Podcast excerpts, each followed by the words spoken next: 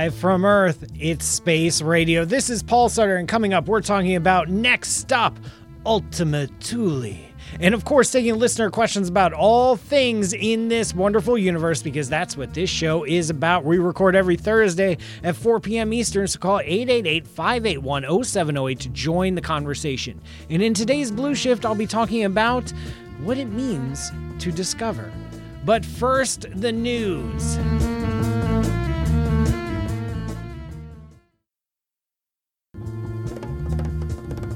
Hello, space fans. Welcome to Space Radio. I'm Paul Sutter, astrophysicist at Ohio State, and for the next half hour, your agent of the stars. Got an exciting, wonderful, discovery fueled show for you today on Space Radio, where we talk about this lovely little universe of ours. This show lives on listener questions. We record every Thursday at 4 p.m. Eastern here, right here. Yes, I am finally returned to home base, Studio A of WCBE Radio Columbus. It's call 888 581 0708 you can also leave a voicemail at any time. Get those calls in, we'll have a nice little chat. You can also follow along on the live streams on YouTube and Twitch. Go to spaceradioshow.com for the links, and you can join the Space Cadets tuning in live right now from all over the world, including but not limited to Sudbury, Ontario, Dublin, Ireland, Austin, Texas, Gandhar, India, Yatin, London, UK, Lancaster, California, Vipava or Yipava, or Yapaya. Not exactly sure about the V versus Y sound on those. Uh, you get my point. In Slovenia, Orange County, California, Croatia, Czech Republic, Bulgaria, and Buckhead, Georgia. Thank you so much to all the space cadets tuning in live. And seriously, have only prepped 10 minutes of show material tops. So get those calls in. Before I start taking questions, I wanted to share some interesting bits of news I caught recently. And it's coming, folks. It's coming. So if you're listening to this live, if you're listening to the first broadcast, pay attention on New Year's.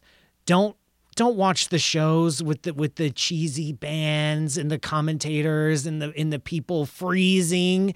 No, pay attention to space because something remarkable is happening.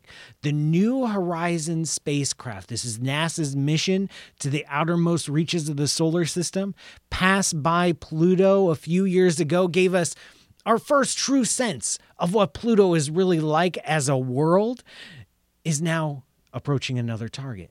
It's been traveling in silence for all these years through the great interstellar void and is now in a region in our solar system that is totally unexplored.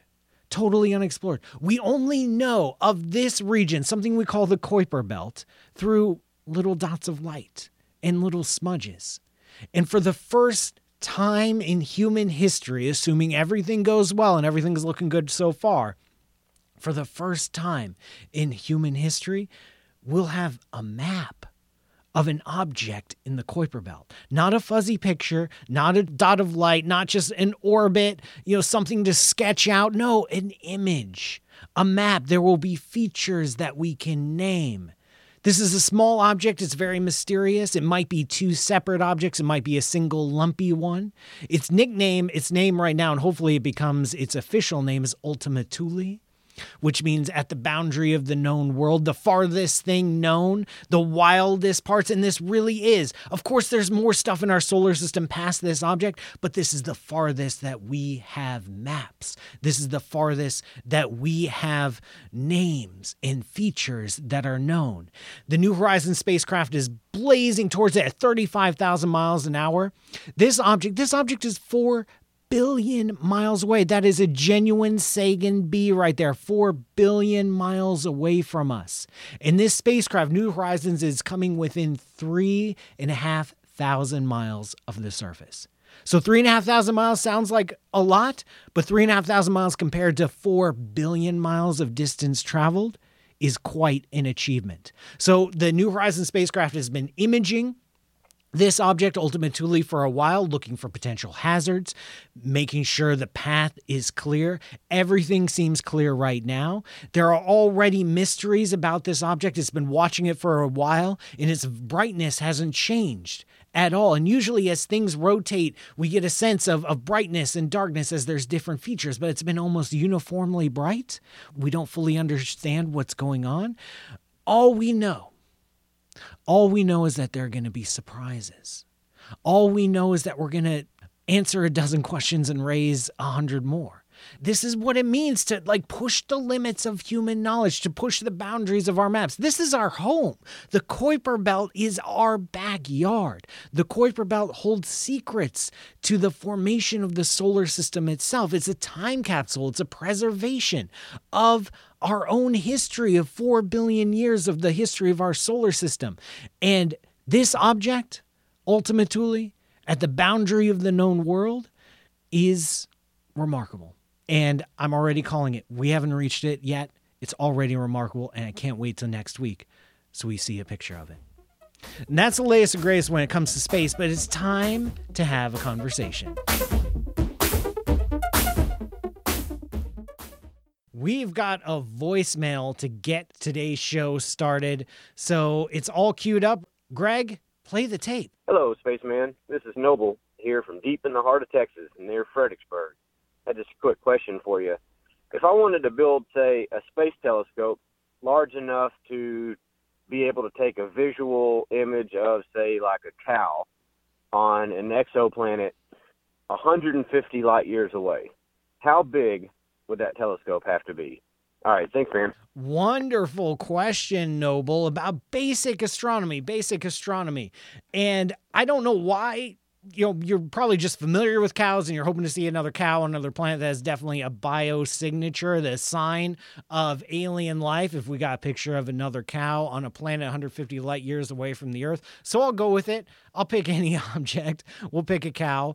And the wonderful thing about uh, astronomy, about telescopes, uh, first off, uh, I, I can't think of the number off the top of my head of how big your telescope w- should be, but I'll give you a sense of how big it should be.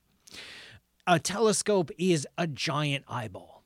It is a bucket for light, so it can it, lots of light can fall into a telescope. Like if you imagine looking at something, there's a lot of light entering your eye, and that's what you get to see. But there's also a bunch of light hitting your face and your cheeks and your forehead, and you don't get to use that light for any image processing purposes. It might warm you up a little bit, but that's it. Imagine if you had an eye the size of your head and you could suck up all that light, and that's very useful. And the second thing it does, a telescope does, is it magnifies because it takes all this light and it focuses it onto a very, very tiny area so that you can see it or so you can take a picture. And that act of focusing magnifies. And the bigger the diameter of your dish, the bigger the lens, the smaller the object you can see. So if you have big eyes, you can see small things, you can see far away things. Now, something like a cow at a distance of something like 150 light years. I don't know the exact number off the top of my head. I'm going to ballpark. And this is pure guesswork, ballpark. I'm basically making it up, but it gives you a sense of scale. Is a telescope the size of, I don't know, the solar system? A telescope the size of the solar If you want a picture of a cow, which is how long is a cow? 10 feet, you know, ish. Not exactly sure of bovine dimensions here, but somewhere around 10 feet. So you're looking at somewhere 10 feet at 150 light years away. We're talking trillions of miles there. Probably bigger than a solar system. Probably the chat is going to do the math because there's a very, very simple equation that relates the diameter of your dish to the smallest thing you can see. And someone in the chat, I'm hoping, is going to plug in those numbers for me and actually give me the diameter. And we'll see how close I got with my guess for the width of the solar system. Now, following up on that and following up on my discussion of Ultima Thule, we had this wonderful question in the Space Cadet chats asking how, approximately how many objects are there in the far end of the solar system? How much is combined mass compared to, say, the mass of the eight planets? Do we have any idea about that? We do have some estimate. There's a lot of stuff going on in the back end of our solar system. You've got the planets, of course. Then you have what we call the trans Neptunian objects. These are the objects that are just past Neptune Pluto, Eris, Makemake, and friends. Then you have something called the Kuiper Belt, which is where Ultima Thule is located. Then you have something called the scattered disk, past the scattered disk, you have something called the Oort cloud, which is the ultimate remnants of the solar system, the last little frozen bits left over from the formation of the solar system. That thing goes on forever, like a light year away. There's a lot of members in the Kuiper Belt, the scattered disk, and the Oort cloud. We're talking billions, maybe trillions of member individual members, but each individual member is like a boulder or a rock or if you're lucky, the size of a house or, or, a tiny, tiny, tiny moon when it comes to some exceptionally sized object. So the total mass of the Kuiper Belt, the scattered disk, and the Oort cloud, uh, somewhere around 50 times the mass of the Earth. Like, not a lot of stuff. And that sounds like a lot. Like, wow, 50 Earths is a lot of stuff. That's not a lot of stuff when it's spread out over so much ridiculous volume. Wonderful question there. And don't forget, you can call 888 581 0708 if you want to talk to me live on the show, or you can join all those other awesome space cadets on YouTube and Twitch. Go to spaceradioshow.com for the links. I'm Paul Sutter. This is Space Radio, and this show is brought to you by you. Go to patreon.com slash pmsutter to learn how you, yes, you and only you, can support this show. I'll see you after the break. Hey, hi, this is Carl Gruber from WCBE with a reminder that DNO Produce will give the Mid Ohio Food Bank fresh produce every time you give cash to WCBE. Make your donated dollars go twice as far. Learn more at WCBE.org. Welcome back, everyone. I'm Paul Sutter, and this is Space Radio. We've got more Space Cadet questions ready to go. And you can join the conversation by calling 888 581 0708. You can also leave a voicemail anytime, like Noble Deep in the Heart of Texas did. And you can also check out spaceradioshow.com for the links to the live streams. We've got tons of questions. So I'm going to do a little bit of a rapid fire here to get through a bunch of the questions. First off, Jim Becker on YouTube asking Does time stop? Inside of a black hole. If you were to fall into a black hole, time will not stop for you. In fact, time will keep on ticking. But there is a deadly fate awaiting you. As soon as you cross the event horizon of a black hole, you can start the countdown. Because according to a watch on your wrist, which is the only time that matters to you because that's your time, in the physics jargon we call this proper time, according to your proper time, as soon as you hit the event horizon, as soon as you hit the boundary of that black hole, you will hit the singularity. You will fall into the very center and you will do it in a finite amount of time. You will do it if you're in free and there's nothing you can do about it. That's the crazy part inside of a black hole. You can swim, you can fight, you can struggle. It doesn't matter. You will hit the singularity. And in fact, the worst thing you can do is try to fight it. That'll actually shorten the amount of time it takes for you to reach the singularity. The longest path is the free fall path where you're not doing anything, you're just coasting along, accepting your fate. You will hit the singularity for a small black hole that's, say, like 10 times the mass of the sun. We're talking half a microsecond between, yeah, half a microsecond between event horizon and singularity. For a giant black hole, if you're at a, up at a billion or so times the mass of the sun, you're talking like 10 seconds tops.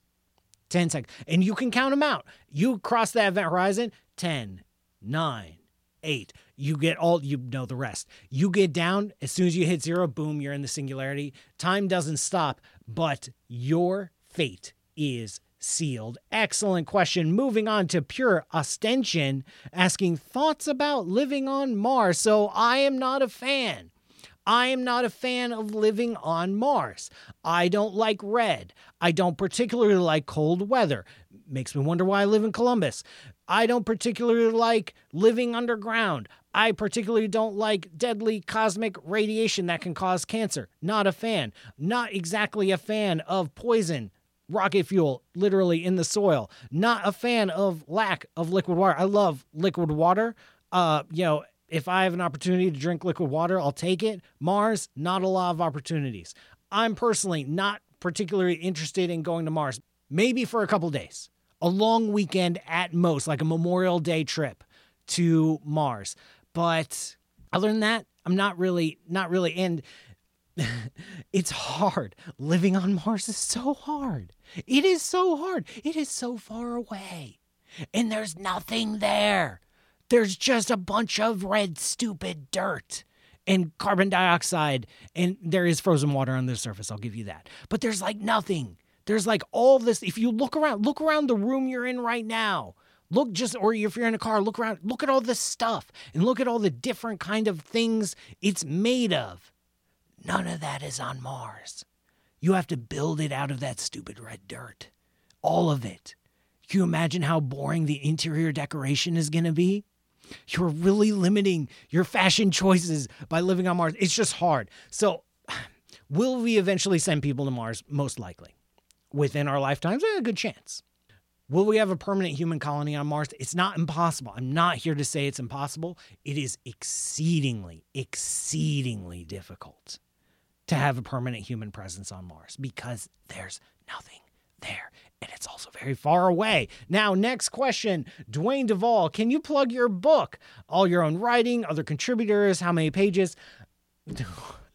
you know I'm going to take this question. I can plug my book all day long. For those of you who don't know, all three of you who haven't heard the news, I wrote a book it's available in bookstores nationwide, also Amazon. You can also buy autographed copies of my website. I mail them out to you directly. I sign them with my own hands. I wrap them in bubble wrap with my own hands. I print the stamp. I do it all myself, and it's it's a labor of love. My book is called Your Place in the Universe: Understanding Our Big Messy Existence. It is a story about our universe. It's a story of the history of our very own cosmos and the history of how we came to know it. It's a story of curiosity. It is a love letter to the universe. And if you've ever read one of my love letters, most of you probably haven't, but if you could, there's a lot of bad jokes, a lot of poorly thought out metaphors and analogies, a lot of lame puns. That's my style of love. It involves a lot of sarcasm. And so my love letter to the universe includes a lot of funny stories. It includes a lot of of jokes. It's it's about our universe. The goal of this book is that when you're done reading it, you kind of get the big picture you kind of get the big picture. And I wrote it with my own hand on myself. I wrote it a year ago. It was my entire life for about five months. I remember it was the only thing I did. Like I'd go to work, I'd do this, I'd do space radio, and I or whatever, and I would come home and gotta work on the book. And it was just me and my laptop typing away. And how many pages? It is I don't know because I'm holding right now a preview copy, not the full hardback. It's like 300 ish pages, I think, maybe 200. It's 86,000 words. 86,000 words of pure cosmological bliss. I, of course, I had editors. I have an agent. Like, there's a whole team behind a book. The artifact of the book is not solely due to my own hands. I was just responsible for the wordy bits. Uh, there was a cover designer. I, I have an agent. There was Prometheus Publishers who who did the work of you know actually printing and distributing it, and you know line editors and copy editors and the whole apparatus and publicists and the whole deal. So I wrote the thing but there's a whole team behind actually making the book real and i'm very happy to be part of that wonderful team. It's published by prometheus wonderful people to work with and i am represented by lane heymont the best agent in this cold dark empty universe and and i'm happy to say that anytime.